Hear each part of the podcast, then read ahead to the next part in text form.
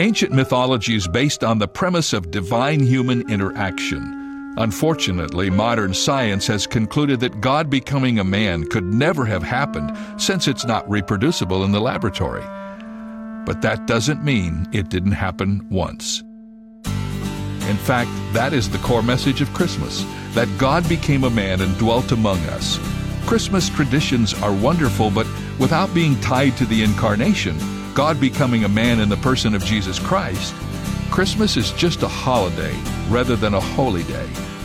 God has only become a man once, but that's all it took for him to say, I love you. This is David Jeremiah, and that is the Christmas story on Route 66.